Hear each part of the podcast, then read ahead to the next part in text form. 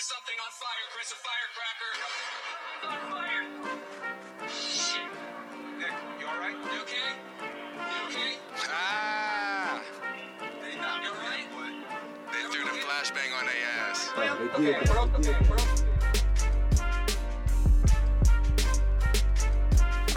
So, man, oh man, we done seen some shit. We done seen some shit the past three, four days.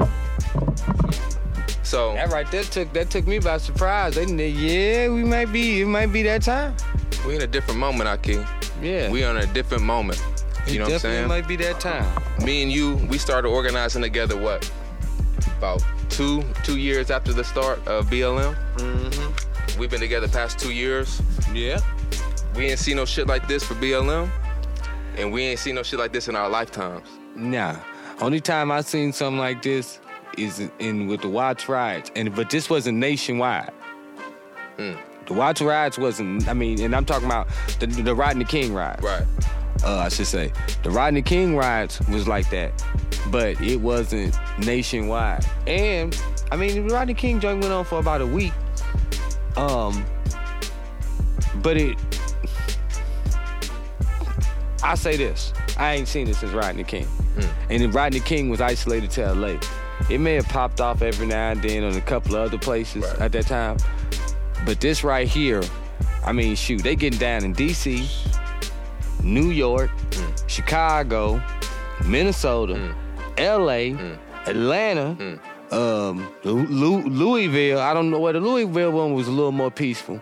No, hey, seven, seven people got shot the first day. Oh, okay. and then, and then the uh, a brother just got killed last night. Yeah. I'm gonna get his name for later in the podcast. We're we gonna you know review a lot of that shit. But there was just another brother killed in Louisville last night. They let his body sit in the street for uh, uh, they said tw- over 12 hours, around 12 hours, bro. So you talking about uh The, the bar, Yeah. he, he had the barbecue joint, but we're gonna get into that, bro. Come on. North Carolina, South Carolina. Then yeah, this I've never seen this in my lifetime. Like I said, this may be our red summer of what 1919. This may be our red summer, cause uh uh they they really uh yeah it's popping off everywhere. You know. popping off a Champaign. We, we we right here. In case y'all don't know, I mean, we we come with a uh, unconventional intro this time, but uh, you know, we are the Champaign chapter, represent the Champaign chapter of the Malcolm X grassroots movement. And uh, even popping off in Champaign, protests the past three, four days, uh, every day, something going on. They was marching through the streets today, uh, shut down uh, a busy street today, Green Street. Last night they was pillaging. Yeah, they was looting last night. You know what I'm saying? Re- uh, rebellion. Yeah. Uh, it went on in the city. It was hot. yeah. Shout out to the uh, Black Student for Revolution homies that was uh, helping things out in the street today. You Much know. love. Uh, you know, attacking in most cases, I would say non-essential, non-essential things of the capitalist apparatus. Right. so, you know, uh, none of the major things that we need in our um in our daily lives is really affected in it. So, I, you know, I'm like this. Hey, you know, our people are angry, and sometimes you got to test some shit up for people to understand what you're going through. Hey, I think motherf- I think motherfuckers is hearing us uh, more right now than the, they've heard us before. True. You know what I'm saying? So, Yeah, I mean, you know, shoot. Um, and plus, it, I mean, and it's, let's not even base it around uh, a white reception of our message. Our people is tuning in. Our people want change. Yeah, you know, you know, fuck uh, how we being heard. I mean, externally, we Mm-hmm. be, you know, uh, new conversations are happening internally. that Yeah. I, I'm much more excited about than any type of white reception Yeah. or white recognition of our suffering. You know what I'm saying? a white inclusion.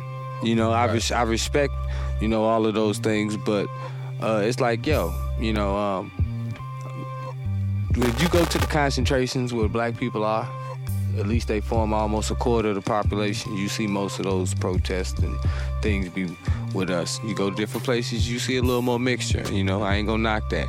I mean, you know, like I say, it's still a, a it's a new moment in time. We've always had J- John Browns, so you know we ain't got no issues with John Brown. We ain't got no issues with the John Browns out here. Now, now, hey, let's let's talk about John Brown for a second, because John Brown was for the friend of African American people from slavery, of course, but also the liberation of African American people uh, into their own self determination. Mm-hmm. Uh, so as far as John Browns, I don't know. I, I I don't know if we have any white John Browns. I'm not I'm not I'm not willing to go that far yet. Are there white people? I see white people fucking shit up, but are white? Uh, you know.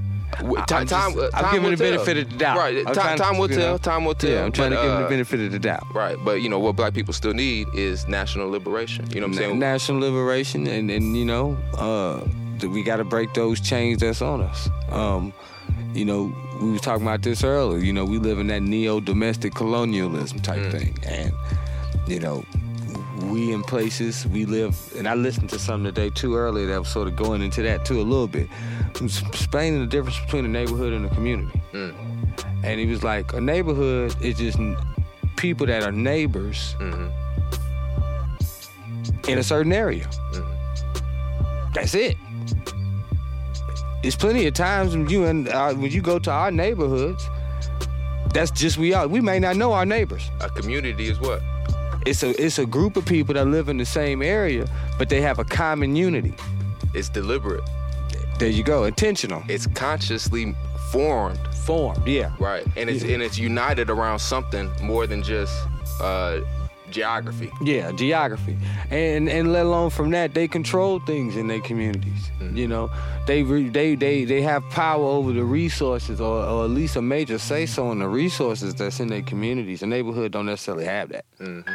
Neighborhoods can get. uh they, they neighborhoods are always laid or, or, or ravaged and attacked by other per, uh, uh, pariahs who want to come in and uh, exploit the people, and and whether it's the labor, the dollars, the um, the uh, the finances, all of those things, you know, they come in to do those things. So it's like uh, it's a little, you know, just like even in this thing with us, our people, I don't like to use the term riot. I would probably say it's a rebellion, but it ain't a revolution Right. You know um we're rebelling. A revolution has a revolutionary program. program cause organization all of those things behind it. That's the key component to a revolution. It's organized. And it's organized with a goal a political uh, goal. And it, and it generally isn't reform And, and we're talking about a total revolution that institutes, uh, you know, true democracy. Of course, there's revolutions that might have popped off more spontaneously, but then what happens in the vacuum of power afterwards? Yeah. You see the mi- middle class, bourgeois, uh, you know, soak up some of the monarchy or the elite's power, and then they go on to reform the same power and, uh, you know, replenish the same type of capitalist system. You know, but you know, uh, you know, a true revolution, the one we talking about right now. Yeah, I mean, but that, and rebel and us in a rebellion, and this maybe can't be classified as a riot because um, there's not a there's not a core agenda right now about you know we know this is in in anger towards um, you know the death of Floyd, you know. Um, that doesn't mean it's necessarily a political agenda behind it talking about reforming the system. I think we came to the conclusion that we should be policing our communities, or at least have an apparatus in place to police the police. Uh, are we talking about uh, reform? Just you know, dying down and then going back into the same shit we was in before. You know, would you know what, what's, what's the plan? What's, that's why I say in all of this and what's going on, it's about the organizing that's going to come out of it and afterwards. That's going to make it significant. Black Lives Matters, it came but the organizing afterwards didn't necessarily take place to change the situation, you know? Because then, guess, I mean, like, this has been building up.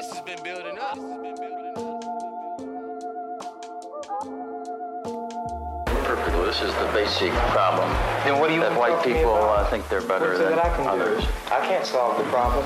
You guys pull the strings that close schools. You guys draw the boundaries that keep our kids restricted to the ghetto.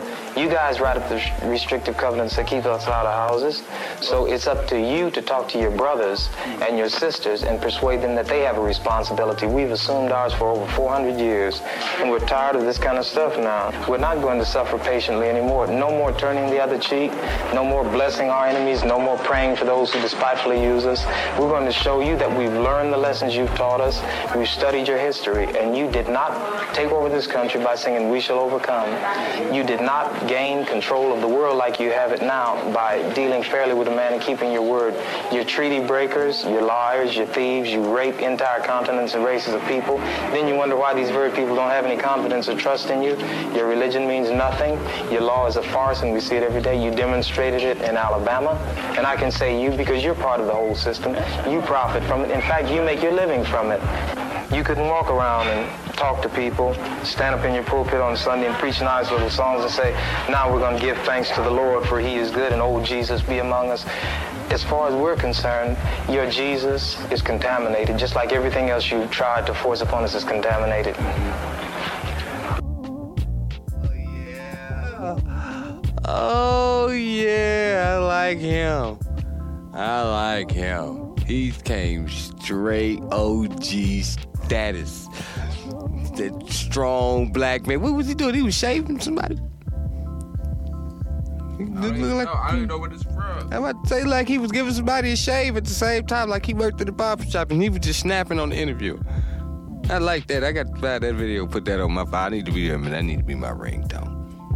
He cussed. He cussed shit. Hey, he cussed out everybody. He said. He said your religion is bullshit. You bullshit. You can't be trusted. Come on. bro. Oh. he laid it out for him. Oh, that bro, that brought joy to my revolutionary soul. Right Yeah, there. yeah, we're gonna have that. to we're gonna have to find what's up. We're also gonna have to get you on Twitter, man, so you can start, you know, sharing and compiling some of these things on there. You're an archivist, you know what I'm Man, I wanna saying? Be a pu- be a public archivist, man. I like my man right there. I don't know about the Twitter thing. Y'all be going hard on Twitter, man. Hey, we we hey the people we need your support. We need Twitter be jumping off. we need we need we need more revolutionary black nationalists on I there, man. cussed the whole. I even cussed out a whole chat group.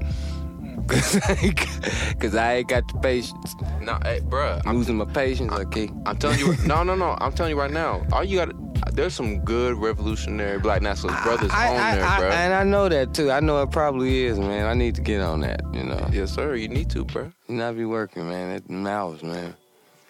Hey, that that's what I'm saying, bro. You be playing the games on your phone. Man, shoot that. That's not gonna be just on the Twitter now. I ain't on the Twitter head.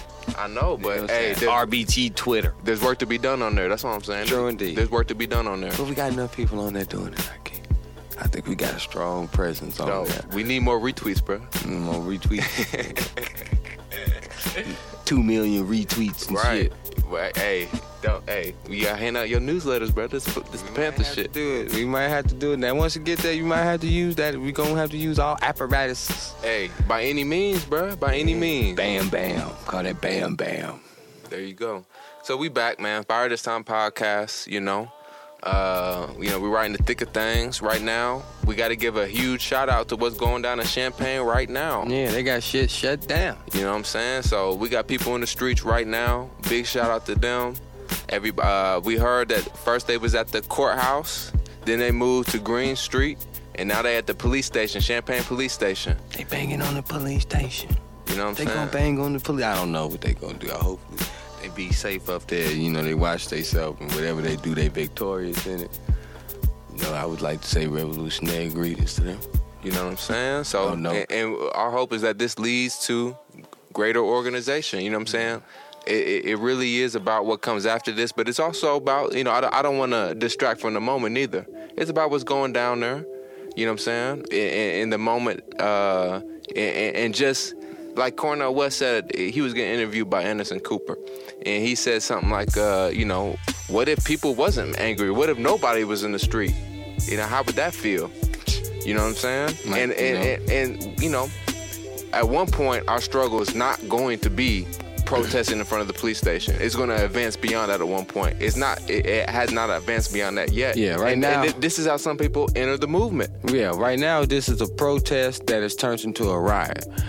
And like we say, the objective is to turn it from a riot into a rebellion. But some of these, uh, I mean, the protest in Champaign, I think tonight, it, uh, from what I've heard, has not turned into a rebellion. It is more. yeah, no, no, no, it hasn't. it's It hasn't. Yeah, it's, it's in like a protest But, with a little bit of rioting going on. but you think you talking generally in the Yeah. in the urban centers where our yeah. people is at. That's what like you're like talking about. like in the rebellious sense. Now, in the rebellious sense, you got a little more organization. You know, And a rebellion goes a longer period of time. A rebellion goes until you get your demands made. But those demands, in most cases, have always ended up with reform. Now, in a revolution, And uh, let's talk about that. I mean, because we, Yeah. we, yeah, uh, and we can get to the revolution, but okay, the revolutionary demands end up in reform. How, let's talk about that process because that is what re- reforms after this moment, and right, uh, probably right now, if we look at the news, are going to be are being thrown at us. Yeah. you know, reformist ideas, right? Mm-hmm. Now, I don't one, we can talk about our position on those reforms. Okay, do we accept them? Yada yada yada. What do we accept? Yada yada yada. That's a big conversation, important conversation.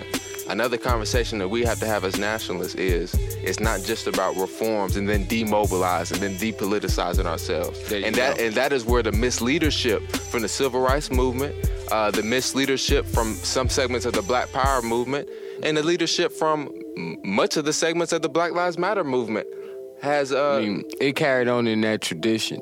Um, our biggest thing is not following through. Mm-hmm. You know, you Right. got to follow through with what you um, you do. So, I mean, I- I, I can you can use it as a good example. We got we got the civil rights bill. You know, we worked to get that, but we never capitalized on it, and we allowed them in our face to trick us out of it, to being the sole beneficiaries of it. because and they tricked us through black faces. black faces. And and so we gotta always from you know remember. And that's the thing like we can even look at certain um say for instance african nations right? Um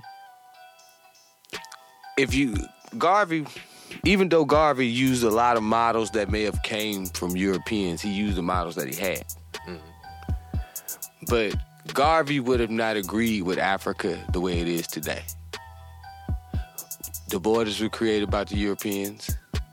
You know what I'm saying? Which caused more wars. Um, the the relationship, like like he that wouldn't have been his thing. But I'm not gonna knock the way it is.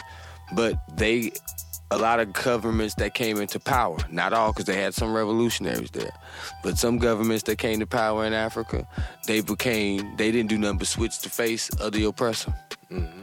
and they carried out the same damn laws he carried out. And so your reform came a regime. Mm-hmm. You know, here in America, we we suffer from the point of that we will we will go out here in the street, we'll march. The person to get charged, get off. We may march. Mm-hmm. They say they gonna put police cameras on everybody. Now, Hmm. And more than that, shit. And, yeah. They in your phones. Yeah, and all of this stuff, you know, and then you know now they're gonna wear police cameras and stuff, and all those things like that. That's reform. Shit don't change because then next thing you know, We, we still don't have self determination. still don't have self determination. Then all of it is lack of that. A lot of the, lack of self determination ties into actually all of that. Now I'll, I'll say this. Let, let's talk about uh, one of the transitions we went through since Black Lives Matter, because people are taking a more nationalist stance. You know, they're not uh, as accepting in this moment of liberal reforms. You know what I'm saying? And you know that's why it, it underscores the importance of us now putting forth a revolutionary program uh, to the people. You know what I'm saying? But uh, you know, it it also just speaks to you know how, how did how did the Black Revolutionary Nationalist position gain credibility? It's because we've been working. We have been working the past five years while this lull from Black Lives Matter upset that Donald Trump won. You know what I'm saying? That that led to a lull in our as far as our national momentum. Yeah. It has. And the backlash too, that um the heartbreak of of Obama. You know, um, it's funny. I heard Umar Johnson say this about almost ten years ago. He said, "Obama gonna get out of office, and the next person that get in that office is gonna be way worse." Mhm. And he said that you gonna be in a shock. And he was literally right, because for the first two, three years of um, the first two, three years of um, uh, Trump, we was just in a shock. He was just getting it in. We were just like the first year and a half, two years. We just, So let's talk about Umar Johnson for a second, because I, I think this is a good. Uh, that was a good prediction he made. Exactly. You A good predi- a good prediction, a good example of what we're just talking about. You know what I'm saying? Now, uh, do we agree with every single thing Dr. Umar Johnson says? No, I don't think we have to to, to say what we're about to say. But uh, he was a joke. The the he was made a joke. I've seen on Black Twitter for years, but that joke has turned on the non-nationalists, the liberals in our community mm-hmm. that, that sought to make a joke out of Dr. Umar Johnson and make him, I guess, exemplary of of Hotep, whatever. You know what I'm Yeah. saying? No, Dr. Umar Johnson's black nationalist politics and his humor has made him yesterday when he went live, or it was the day before that, one of them. He was the number one trending topic in he uh, in Indiana, where I was at, he was the number one trending topic.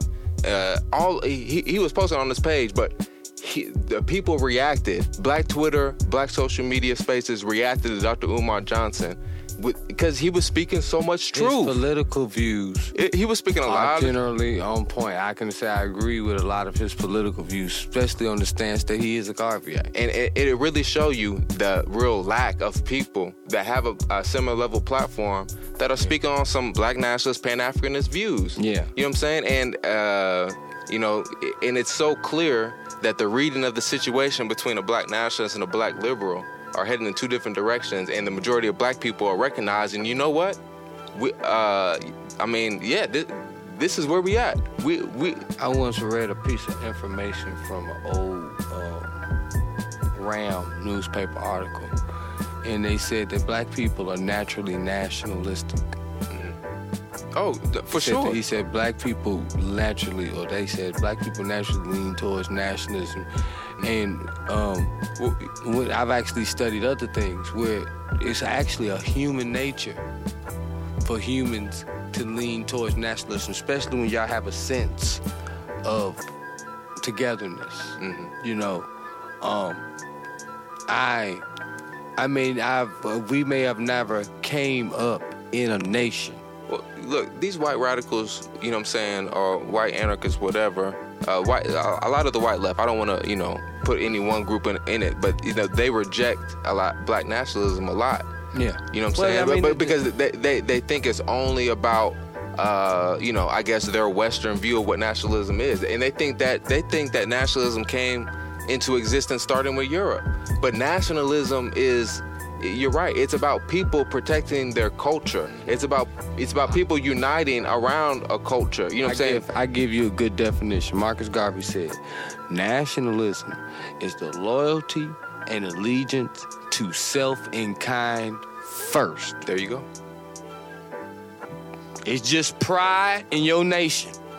you know what I'm saying? And loyalty to it. And- and- now, once you start getting revolutionary national, that's a different, you But know. but just on a base level, it's, Yeah. it, it's for pragmatism. You yeah, know it's natural. It, it, it, it's in how you are dealing with an oppressive colonial system. Number one, I guess in our contemporary moment, since you know Mm. the Europeans came to power. But of course, there's that more, I guess, you- like you said, a human type of a collective organization. You know what Mm-hmm. I'm saying? Along cultural, social, political realms. that- African people you know what I'm saying? That, the that first nations in the world.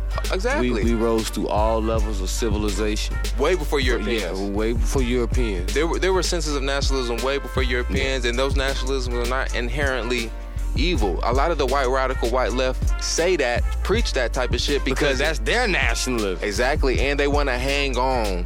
No matter what, to black people. You know what I'm saying? They don't want to imagine black people with self determination. They don't want to imagine And- black people and- and with, just- you know, holding the own reins of our communities. You know what I'm saying? Because, why? Because, in part, because they fear black men. And that's that's a good well a good aspect too. I looking at I'm seeing it just thinking about it right is that um hey uh Haki Kweli Shakur said today he made a post and he said that control your protest. And so we're looking at all these different elements that we're seeing in the protest. We see some uh, we see our people and then we see uh I would assume to be a liberal white element there. And that liberal white element, he they may be he or she may be sincere. You know, they may honestly be saying, "I'm, I'm, I, I you know, I, I'm tired of this. I don't have those type of beliefs, And- and I don't believe, you know, he should be murdered like that and things like that." But that's quite. They don't understand this still. this is why it always confuses me. It seems like there's been some type of progressive, revolutionary esque push to now. Some people are not even saying revolution; they rather say abolition. Yeah, You know what I'm saying? And because they think that the, the, the concept of revolution just comes from the influence. I don't give a damn if you said you was an abolitionist if you're doing what the abolitionist was doing. And the abolitionists had underground railroads and they were setting black people free. And and so like I, I you know if if you can do that in today's sense, be all the abolitionists you want. Mm. The sad problem is this: they didn't have them arguments then, but you know, and they were straight ideologically different. but, but see, people people call themselves abolitionists to avoid a Yeah. real future, like laying Yeah. out an actual revolutionary see- program for the future. Yeah, a revolution. It's just it's just about abolishing this and giving it to the people. There has to be a more concrete revolutionary program that we're talking about. Because revolution- because hold on, what they're not talking about is what what are they trying to raise in its place now within the black community? Mm-hmm. Abolition tends to go towards a more multiracial democracy, which is not possible from a Mm-hmm. Revolutionary national See, the- standpoint. Yeah, the, the, the, like the revolutionary, the revel, a What are we gonna do in our community Yeah. as far as for self defense? You, know, what I'm saying? A revolution is a total, complete change of the power structure. Um, whether that power structure submits that over, Mm. or we have to take it. There- There's no abolishing the American police system without revolution. So why why Yeah. why, why are we talking about Well, abolition? Yeah, I, yeah, I don't know. You know, Um, do so you, you, do, do they think it's possible to abolish the police, the system of police in this country I mean, without revolution? Like, I don't I, I, I mean, they don't think that, but that's the misconception. They're, that's not their intention. Their intention is not revolution. They can do all that shit talking they want. The revolution ain't. The revolutionary is not ashamed to say what he about. I'm a revolutionary. I'm about the total changing of power, not only in my community, because I'm specifically associated to the, the new African independence movement. So my, but I'm my African American community, all of them. That's what I mean when I say that. Um, the total change of power in my communities. I want, I want my people to run their communities in the in the in the self determinative sense of right now. The bigger picture is black people being able to have nationhood mm-hmm. and have power mm-hmm. to run and organize their communities. Right, and that's not to close us off from society or form a new society. it ain't got nothing to do with that. It's to stand up in this society with power. It's They stand, don't say that to nobody else who do it here in America. Exactly. It's to stand up as black people in this country with like self-determination, autonomous power, where we can decide what are our political positions, how do we pursue those as a black nation, and how, and we can then negotiate with in, into a multiracial democracy, which is, this society is destined to be. This Yeah. society is Yeah, I destined mean- to be that. I mean, at the end of the day, you know what I'm saying? We live in a, in a, in a freaking melting pot in North America. We wouldn't even be having this conversation if they was a and and, and I and I and I don't even want to say in a uh, I don't even want to say a race slavery. That's just say for instance slavery happened. Mm-hmm. It happened like it happened, and we came out of slavery, and then they let us be mm-hmm. and develop on the track record that we was on. In the Reconstruction period, and to keep on going on land- that track record. With land, with land and all of that. without it being taken from Yeah, us. Yeah, because we was getting land. Exactly. You know what I'm saying? And we was buying land. We was working and working our ass off for land. Yeah, we was getting land from the former slave masters who couldn't take care of the land no more. They was selling the shit. or we was working and buying it ourselves. Yeah, or working and buying it ourselves, buying an acre here, an acre there. You, Thank you. Back then, families would get together and buy 15, 20 acres together, right? Ex- exactly. So we were doing and that land was stolen Yeah. from us. Now let us go on that track record. Uninterfered. No Jim Crow. No 1950s, 1960s. All the way up to now, developing. You know, getting into new and upcoming industries and shit like that. And being left alone and you leaving us alone is making amends to some extent. right. Cause you let you letting us develop. You mm-hmm. said, okay, we was fucked up, we did this. Mm-hmm. You know what I'm saying? But we ain't gonna mess with you. You know what I'm saying? We was wrong, we did that. Now we going, we gonna come back. You know, we may be having a different conversation right now. Come on, bruh. It, it'd be completely different. You We- know, we, we, The problem is they didn't do that. We're in an internal colony. Yeah. and, and they never, we never decolonized. Yeah, We- yeah. they See, were- they never did that. But but see, these white liberals, they don't want to admit that we're colonized. When you have a Keeanga-Yamahtta Taylor in her book, From Black Lives Matter to Black Liberation, in her last chapter, she saved her theory on black nationalism for the last chapter. She stuffed it in there, by the um, way. But she said that Black America does not constitute a colony. And she she claimed because of the the labor extracted from the from the urban metropolis did not rival the extraction from traditional colonialism and then stop there and then just it, it was just a hogwash of just uh, of just uh non it was not a non-scientific analysis right? So but but you have but Keeanga Yamahtta Taylor is a black feminist scholar you know but she denies that we're a colonized people I you know, mean, thi- the- this is some somewhat of a, a liberal position if you don't feel like we need to be decolonized you know then then there's some uh you know lack of belief in what revolution is really about Yeah. See, the catch is this. A lot of people throw the word revolutionary around.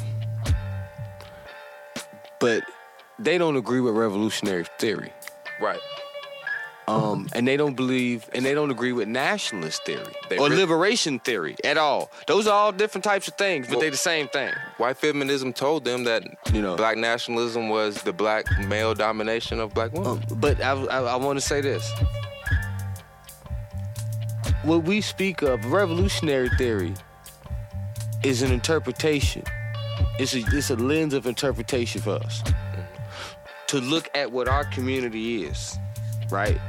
And we analyze our community from a revolutionary nationalist standpoint, right?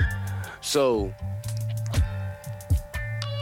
it's really a fallacy when I hear people disagree with certain things like that because even though you may not be a revolutionary or a nationalist, if you understand what a colony is and you understand the different types of colonies, mm. you can read and find that shit out. Then it would be obviously that it would be obviously that black people are in some form of colonialism. You know, that's they they say those things to shy away from the actual revolutionaries. You know, they're not willing to admit that this shit may get physical. They're not willing to, like, like, even though we're not out here advocating to get into some physical shit, we do support our freedom fighters. Oh, 100%. you know? And if if if it's somebody if it's a comes to a point in our liberation in this independence movement with the liberation movement period we believe in a, in um I, I want to say it's a concept of you know bam by any means necessary you got to get it done by any means necessary. That's a hell of a slogan for a young soldier. You know what I'm saying? By any means necessary, you got to get it done. So, you know what I'm saying? You know, it's just because she ain't on that. They don't, they, they having it, they, a lot, it's like in academia, in history, they like to discredit black power and black nationalism. They love to talk about the civil rights movement. You can find all types of shit on the civil rights movement. You don't find too much on the black nationalists. They don't glorify it in the Bruh. same light.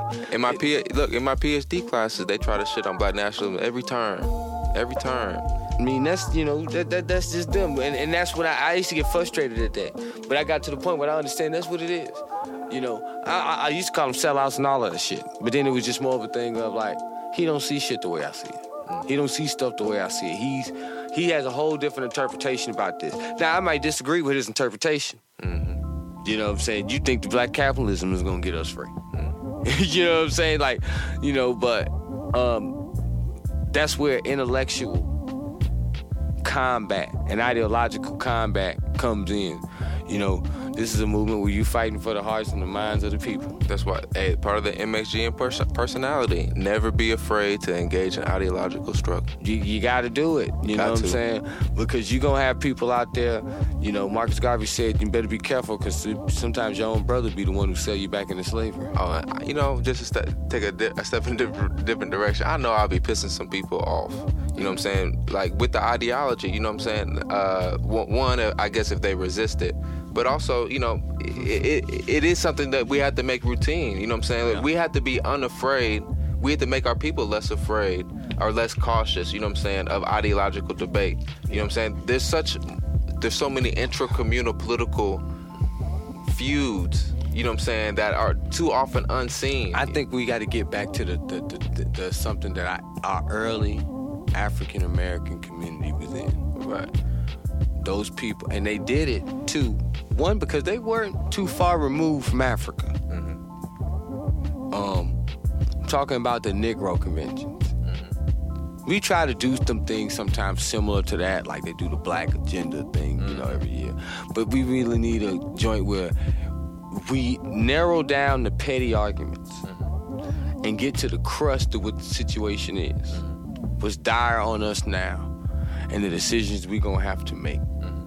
We've had those conventions all over. We had them all the way up into the 1800s, from the 1700s. They, they they don't want us to have them no more. They don't want us to have those conventions no more. Because if you bring black people as a like a democratic like s- slice of our community, Yeah. a representative slice of the community together, then what are they, what are they gonna say? We Yeah. independent schools. And, and these were yeah, and these were the free blacks. Mm-hmm. You know. Now we did it again.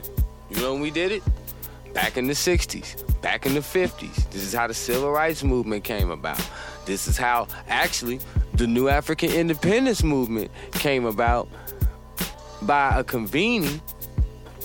You know, at a conference that was called, and those peoples in that conference came to the conclusion of what they needed to do and what needed to be done, which led to the formation of our nation in 1968. Or, or this is say the Republic of New Africa in 1968. You know, that came from a conference of, of which originally was a gathering of people who came together and decided, you know. So we need those gatherings again. And they had ideological debate in there. So yeah, let's touch on another piece of history. Uh, this is more uh, uh, close to what I study at uh, in my PhD program, uh, history program. Uh, the student movement. How did the student, the Black student movement, come together? In the years after uh, the uh, okay, in the mid '50s, of course, you have some of the initial civil rights legislation victories. Then you uh, in the in the in the next years, leading into the '60s, you have unrest because of the lack of implementation, right? So then you have black students kick off the sit-in movement all across the nation, right? I believe it starts where? North Carolina? Yeah. The Uh, black- Durham, I think it was Durham or Winston-Salem. There you go. It started in North Carolina. Black students kicked it off there, spread across the nation. How did that turn into the black, or how did that help start the Black Power movement? Ella Baker, who was the the secretary, low key leader of the Southern Christian Leadership Conference. Mm-hmm. You know what I'm saying? She was she she was outworking all the men in there. All of them. All of them. Ella Baker was working, outworking all the men in And the running them, too. Run, she was she, look. We can't talk enough about Ella Baker and the hard work she put in for this movement, uh, a Black nationalist movement in her, in her own way. You know give her a street title, OG O OG Ella Baker? Fundi, right? yeah. OG Fundi. OG Fundi, OG Fundi. Yeah, give one of them right there. There you go. OG Fundi. Yeah, Ella Baker, she she she took the resources that Dr. King, all these people was raising around the country, not just the material resources, but the connections, right? The infrastructure, and she called for a black student independent conference. I believe this is 1960, 1961, right? And at that conference, what comes out of there is SNCC, the Student Nonviolent Coordinating Committee. There you have black liberal, a black liberal leadership represented by people like John Lewis, and you have a black nationalist leadership represented by who? Stokely, big, big Stoke, H rap. big H. You know what I'm saying? So eventually, as the 60s went on, the nationalists gained power in the Student Nonviolent Coordinating Committee. And what did they eventually call for as they marching through the South? Black power. They call for black power, black self-determination. So it is about those conferences, a Negro conference or a black student conference. You know, there, there's multiple ways that we that we get to the explosion and spark. You know what I'm saying? That's going to spark this consciousness shift. And I give you this one too. It's a deeper story to that, right? Um, w- one of the predecessors to the Republic of New Africa was an organization called RAM. And if you uh, Revolutionary Action Movement, and if you look at their early protocols, they had an agenda, and one of them was to take over movements to infiltrate Mhm. movements, Right. black movements in the United States, and radicalize them, revolutionize them. Mhm. You know, um, those same elements that went into um, militarizing or, or, or, or revolutionizing the black student movement Mhm. came from RAM. Exactly. It was a continued succession of going into SNCC, taking the black student movement, and not only doing that, but then led up to the formation of, like I said, the same people that was going through all them formations ended up coming through the same formation and ended up being, you know, in the foundation of um, the uh, RNA. Right. And, and so, like, you see a long term, you see long term work. Now here, now here's a uh, a little tit, uh, tidbit of history, and we both have touched on this book. You actually have talked to the author. Uh, uh, we will return in a whirlwind. Yeah, uh, with uh, Ahmad, yeah, Muhammad Ahmad. I'm sorry, yeah, Muhammad Ahmad. Uh, in that book, uh, he teaches that Malcolm X, in a conversation with him, agreed to be the national spokesperson or national organizer, one of them, a national leader within RAM Yeah, uh, before his assassination. yeah, And this was, and this was, remember, this is the organization that after Malcolm X's death went on to spark in so many different ways the Black Power movement that would take hold for the next seven, eight, ten years afterwards. yeah. So uh, just imagine That if Mal- started back in six, like like in RAM. I can't remember the exact foundational year of them, but that goes back to the early '60s. That was a formation from the early '60s, maybe late, like maybe '59, but I'm thinking 60, 61, 62. But it was around from that time. and so, like so many other organizations, Yeah, th- they, was all they was all in uh, um, I think like uh, student and SNCC movements at one point in time too. So- Exactly, and, and we we know that just how our movement is always intergenerational. That you know the legacies of movements before that. You know what I'm saying? You know what I'm saying? linkage, You know what I'm saying? And We we can't, legacy. We we can't have this conversation without mentioning who. Uh, I, might have even mess, uh, messing up on her name. Uh, Queen Mother Moore. Oh, Queen Mother Moore. Yeah. yeah, Queen Mother Oh, Moore. you talking about that's the that's one of the founders. I know. I almost right messed there. up. I Yeah, almost that's, messed yeah, up. that's- one of the ancestors I'm- I'm right sorry. there. Founding ancestors, her, Malcolm, and Rob. But that, Rob. that's some of the connective tissue, though. yeah, But- that was. But see, they was all in there. That foundation, um, dealing with elders from the different organizations that formed the Republic of New Africa, the different formations that came into it, the different individuals that was in there. Robert F. Williams. He, he was already he was included as uh one of, he was uh, the, the president in exile of RAM.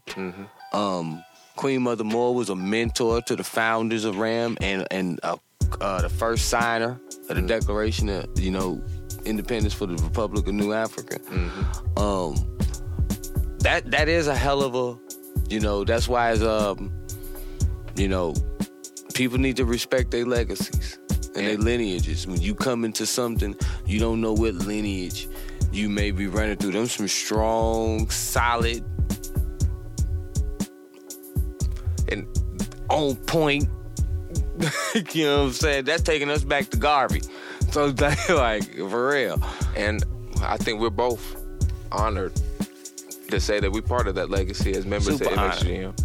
Yeah, super honored. Yeah, you know, you, you know, that's that's something that um, you know, and that's something that we have to take pride in as a people. That's just not an organizational thing. Right.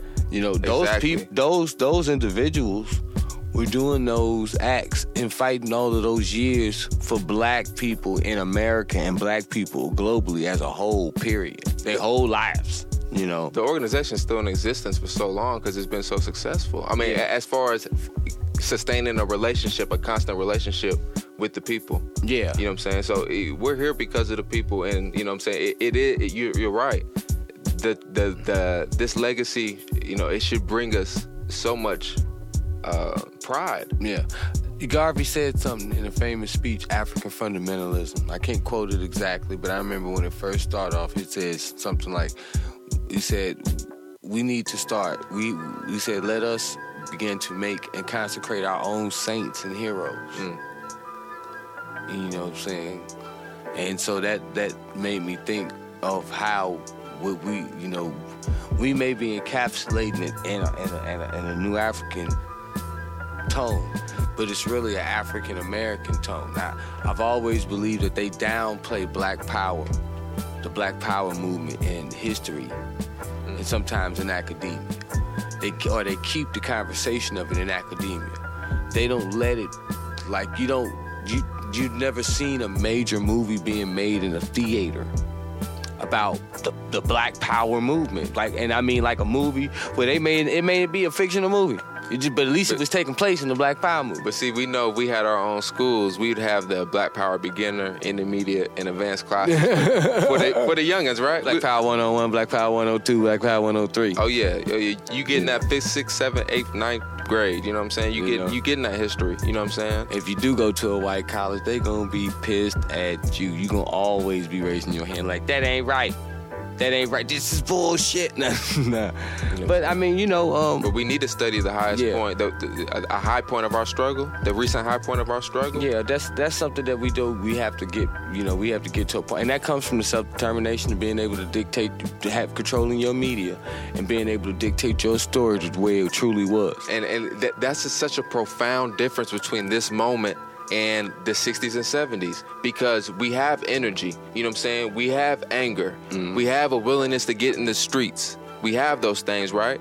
But we do not have the same control over the media institutions that that that inform our people. Yeah, the '60s was a lot different because I remember most black towns had a black radio station. Mm. And if you didn't, you was jumping on another black radio station.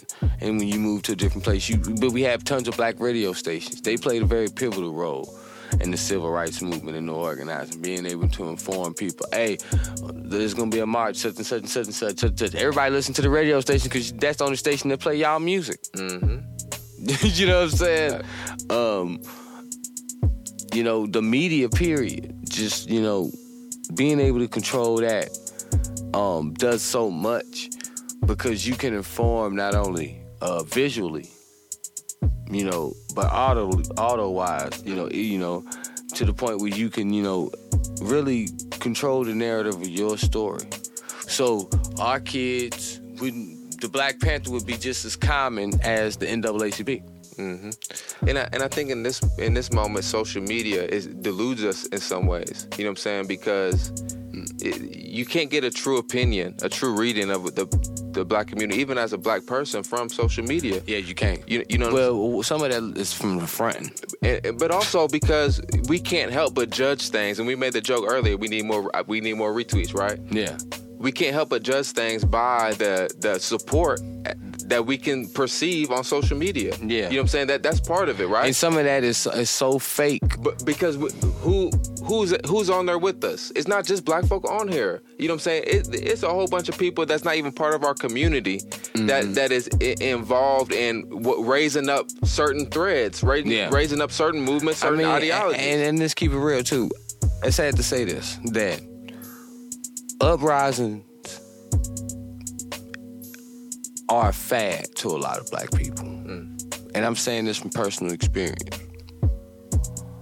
Um, it's an aesthetic. it's an aesthetic, yeah. Like literally, nigga, you wasn't into anything black power, black consciousness, or anything like that. All of a sudden, it becomes cool to, you know, go natural, read books, mm. or, you know, something pops up and, and now you woke. You know, mm. now it could be that you are, that's how you got aware. Mm-hmm. Very much could be that. But then too, when it gets to a point that everybody just co-signs the struggle, meaning that even though you may say it's one thing to people say, well, do you support the people out here doing what they doing? The Shit, you be like, yeah, I do. I ain't gonna hate on them. They, you know, they're doing their thing. Yeah, you, they ain't really your thing. That can be an honest opinion. Mm-hmm. But then sometimes it can be an opinion just to say that you in. Mm-hmm. To just to say something in agreement. Mm-hmm. But you really wouldn't, you really ain't about that. And th- You know? the, the this struggle, this movement for liberation, is more about agreement. You know what I'm saying? This is about what are you dedicating your life to? You know what I'm saying? Like, uh, this is about what are you doing between rebellions. Yeah, You know what I'm saying? there you go. this is about what you what are you doing between rebellions. Are you organizing in the downtown? Exactly. You know, That that that's that's what defines a revolutionary. Matter of fact, yeah, what you doing when the revolution, with the when the when when when when the rebellion ain't started? Because if you was doing what you supposed to, what they teach us, five P's: pop preparation prevents poor performance. You know, if you do those in your downtime, when the shit pops off, you'll be ready. You know, put a little ideology behind that, and you'll be ready to roll. But, but but what we've seen too much between Black Lives Matter and now is individualism and how it's crept in since the 60s and 70s and how it's hurt. You know what I'm saying? Because we've seen the same lows between 55 and 60. You know what I'm mm-hmm. saying? We've seen the difference between 60 and 65, Yeah. right? 61, 66. We've seen some of them differences. You know what I'm saying? And we've seen the differences between 2015 and 2020, right? Uh, but in, in in this moment, we had to have an analysis, and the analysis for me looks like our people are more individualists now, and and there was less, you know, what I'm saying, I guess, nation building than should have been. A lot of it has been, I guess, just individualistic. Uh, too too much of it has been. You know what I'm saying? You have to remember. We got to remember, as black people, um, we've been in the belly of this United States beast, outside of the Native American, and maybe at equal time. And I, I guess that's a critique less for working class black folk, but more for political organizations. Yeah, okay then. Because I mean, I'm about to say we've been here the longest. Um, it would not be surprising to me if I met a lot of black people, and I do meet black people that's fully assimilated into America. They believe they're American. They believe in the American dream. They believe in the principles of America. They're gonna go. They're gonna die for it. They're gonna do all of that. It doesn't surprise me because that's all he know. And they didn't allow us to keep the family bonds from the motherland. Right. So, you know, it wouldn't surprise me of that. Um, but you know, I don't roll with that camp. That's not my camp. You know, and I guess we, you know, we as a people, you know, we we take the different stances that we take. Um, we're trying to go for the minds who want to change for the minds who think that we can go better. You know, um, this thing goes into progress. This thing goes into nationhood doesn't always include having uh, just a separate nation state. That can that that that that that doesn't that's not the final destination, and that's not always the only end picture for a nationhood. You know, um, I do believe that a nation should have ancestral land. You know, um, that they should have land that's sacred to them. I think every people should be afforded that right. Yeah, and and and, and, and we there's certain aspects of land that should be sacred to us, and I do believe there's five, there's specifically a couple of areas of land, five specifically, that uh, are sacred to us. Um, they just so happen to compose large areas and tracts, you know, through uh, what they like to call the black belt. You know, um, and they're large areas, but I believe those are our ancestral lands because those are the lands that our ancestors worked and died on and lived on for over hundreds of years. And we still are the majority of the people in those areas right now. And we've been in this country damn near almost half, what, 400 years? So you talking about almost another 400 to be a thousand years. Any people that lives in a group of area for a certain amount of time, that long, damn it, something should belong to them. We got ancestors that's buried in those lands and on that soil down south that uh, graves are unmarked. You know, my man Quaylee Shakur stumbled across slave graveyards all the time. Just stumbled across them. You know, that's how frequent they are. Like, bro, you in, in South Carolina, you can run across plantation and, and, and old graves and plantations and shit, and just in the woods. You didn't even think it was there. You know, um, old slave houses and things like that. So, man, you know, we got sacred land here. And, and, and if it's not sacred land, it got to be places that's sacred to us. You know, we got to reconceive the nationhood thing. And I think a lot of people, you know, uh, they they always think, well, nationhood, you talking about going somewhere else. Nah, man, we talking about a nation right here. We owe that. We talking about empowering the one that already exists. Yeah, we you know we we owe we owe nationhood here, and a way you can work on that. You know, there's ways we can get to that. Um, our, our nationhood exists right now. You know. It, it doesn't have to express itself in a nation state form, and it, you know, and who knows how it will it will come to manifest itself. Yeah. But we we we have a nation right now in our unity. Do you see how we're reacting together? Yeah, yeah, yeah. It's a common. I mean, a nation, man. It you know we we we we have always been something like that. We just ain't really never had no name or no organization around it. you know what I'm saying? We never organized like a nation. You know, um, right now where we are at, I think that you know us. I think the most common thing that we should be able to get along on is a political action. You know, whether you a Republican or a Democrat or neither, you gotta admit that this shit just ain't working. You know, it ain't working. And it gotta be something that work for us. And we have to have that unity that lets us say, this ain't about my personal beliefs, this is about what's best for my people. So let's go to Malcolm X. Let's see. I'm about to click on a clip If the very fact that called "Protesting and Integration." all over the world today are standing up for their rights and fighting for their rights. But here in America, the so-called Negro students have allowed themselves to be maneuvered under a tag uh, of sit-in. It actually, I guess it describes it. The, the name describes its nature. It's a passive thing, and. Uh, if their goal is uh, integration, it's not a worthwhile one. But if their goal is freedom, justice, and equality, then that's a worthwhile goal. If integration is going to give the black people in America complete freedom, complete justice, and complete equality, then it's a worthwhile goal.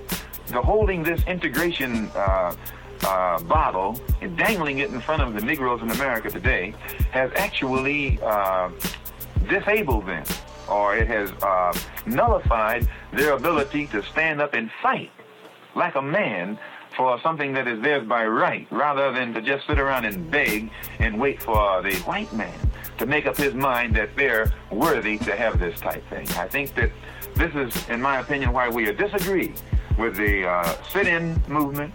If uh, they are willing to wait for another hundred years for the white man to change his mind to accept them as a human being, then they're wrong. Uh, but if they're willing to lay down their life tonight or in the morning in order that we can have what is ours by right tonight or in the morning, then it's a good movement. But as long as they're willing to wait for the white man to make up his mind that they are qualified to be respected as human beings, then I'm afraid that all of their uh, waiting and their planning is for naught. Until the black man here in America is uh, connected or reestablished uh, or given, an, given some knowledge of his existence prior to coming here to America, his own uh, appraisal of himself will be so low that he'll actually think that the white man is doing him a favor to let him be here in America no matter what his status is. And he, he also, and this is one of the reasons today why he fights so hard, some of them, to sit down next to the white man. They actually think that the white man is the per- personification of perfection. And whenever they're allowed to go live in his neighborhood or sit in his restaurant or uh, uh, mingle or socialize with him, that they have attained, that they have made progress. But uh, when they go back and study the history of their own people and the accomplishments of their own people, the civilizations and cultures, black civilizations and black cultures that existed in Africa at a time when the whites in Europe were living a cave-like uh, uh, uh, existence, then immediately their appraisal of their self, of themselves uh, begins to uh, go higher, and they don't think that to beg uh, uh, uh, somebody to uh, mingle with them in this country is any kind of progress whatsoever. The black man in America is the only one who is encouraged to be nonviolent, or the black man in Africa, or the black man in Asia. Uh, never do you find white people encouraging other whites to be nonviolent. Uh, whites uh, idolize fighters. They idolize the Hungarian freedom fighters who came to this country and uh, right now can work on jobs that the sit-in students can't get, can live in neighborhoods that the sit-in students can't live in, and can go, into public places that the student sit-ins can't go because they are fighters. Everyone loves a fighter. They respect the fighter. And but at the same time that they admire these fighters, they encourage the so-called Negro in America to get his uh, uh, desires fulfilled with a sit-in stroke or a passive approach or a love your enemy uh, approach or pray for those who despitefully use you. This is insane. And we feel as Muslims until we see white people practicing this nonviolence. Take Pearl Harbor. When the Japanese pa- uh, attacked Pearl Harbor, the American white man didn't say, pray for the Japanese and uh, let them now bomb Manhattan or uh, Staten Island. No, they said, praise the Lord, but pass the ammunition. But uh, And if anybody comes along like Mr. Muhammad and begins to point out uncompromisingly in blunt terms that don't need interpretation, diplomatic language that can be misinterpreted. And he begins to point out these atrocities and crimes that have been committed against black people here in America today. The white man can never deny the fact that he's guilty, but he'll always say, well, forget the past and let's look forward. But uh, uh, the only people who are told to forget the injustices that have been done to them are the black people. When the black man here in America begins to stand up and speak about the crimes that are committed against him throughout America every day, no let up, just different forms, immediately a black man who dwells on that is considered a racist, considered an extremist, or considered someone who is advocating a doctrine that'll bring about violence and bring about a deterioration in the so-called good relations that are supposed to be developing between black and white in this country. Malcolm still give it the way he used to give it. He still giving it and it's still relevant today. I say to myself, I'm gonna record all Malcolm, get all Malcolm recorded. That's gonna be my Sunday church. My red, black, and green church for Sundays, him and Garvey. Put that on the red, put that on the, the speaker and let that play. Have a nice meditational moment. Because sometimes, man, you talk about make it plain, he just made it plain clear, cut, concise, and right to the point. What you think about that, son? I'm right there with you, bro. You know, and um, we really do got to lay out the difference. You know what I'm saying between uh, you know real liberation and uh, more of the same. You know what I'm saying? So um, yeah, I mean, and we we can't be, I guess, trapped into uh, uh, this idea where we have to prove to our oppressor something or get them to appreciate our oppression or believe that any reforms they can give us are, are the liberation that we're seeking. You know, the liberation that we're seeking is, you know, complete control over the socialization of our children, the complete control over uh, democracy within our communities, the complete control over the economies of our communities, because th- that control should have never been stripped from us. And that's why they don't want to answer that reparations call. Right. Because the reparations call meaning that you literally have to repair all of that. And you, I don't know if you can cut a check that that's that big. Because we don't really know what this gonna look like. Right, and and and, and it's Nobody not, knows. It's not. It's not up to us. Yeah. It's not up to us to There fix this. Of course, we want to fix this. We want to. We we want to fix this world. Black people want to fix what's going on here. It's not up to us to fix it, though. Mm-hmm. Uh, we will participate in any effort to do so. Yeah. We will often lead the effort. We will instigate the effort. Mm-hmm. That doesn't mean they're going to fall behind and do it, especially white people in this country. Eventually, I believe it's going to happen. yeah. But on the way to that, and even if it doesn't happen, even if it doesn't happen, we deserve self determination. If this world is the end 100 years from now, we get we, we get word the asteroid is coming. Motherfucker, I want self determination from here to the end. You know, uh, hey, it's all about that too. I gotta figure out what these aliens is on when they ass get here. Hmm. But I ain't gonna do that. I don't mess with none of that stuff. But I just say I felt what you was saying, Sunny. You know, um, the people, you know, um, the people right now are angry. Corona got people a lot upset.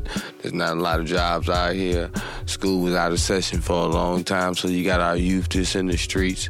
They're not providing anything, or, or and we don't have the uh, organization and, and community institutions set up to make sure we can provide those things for those children. And then we got the job loss due to the corona.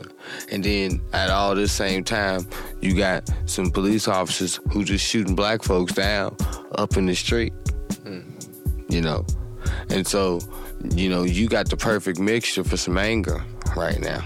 You know, and as Sunny spoke on earlier, and I spoke on too. You know, it's about the organizi- organizing that goes on during, but specifically after this.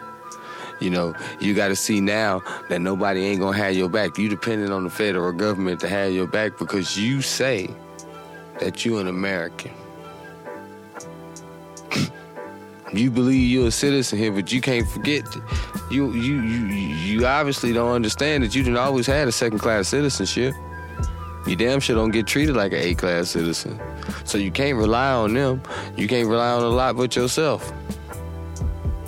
You know. And that means taking control of the communities that you live in and, and, and, and the resources that's within those communities. Self determination is always going to be an end goal for people. Because as long as you are somewhere and you're hoping that your oppressor will free you, he's always going to dangle the meat in front of your face, telling you, you grab it, you can get free. And he'll yank it right back. Ahki, I think that's where we ended, bro. I think that's the perfect spot, bro. Perfect spot. You said it all, bro. Well, we doing outro on this? Outro. Man, free the land. Free the land. Peace. Peace.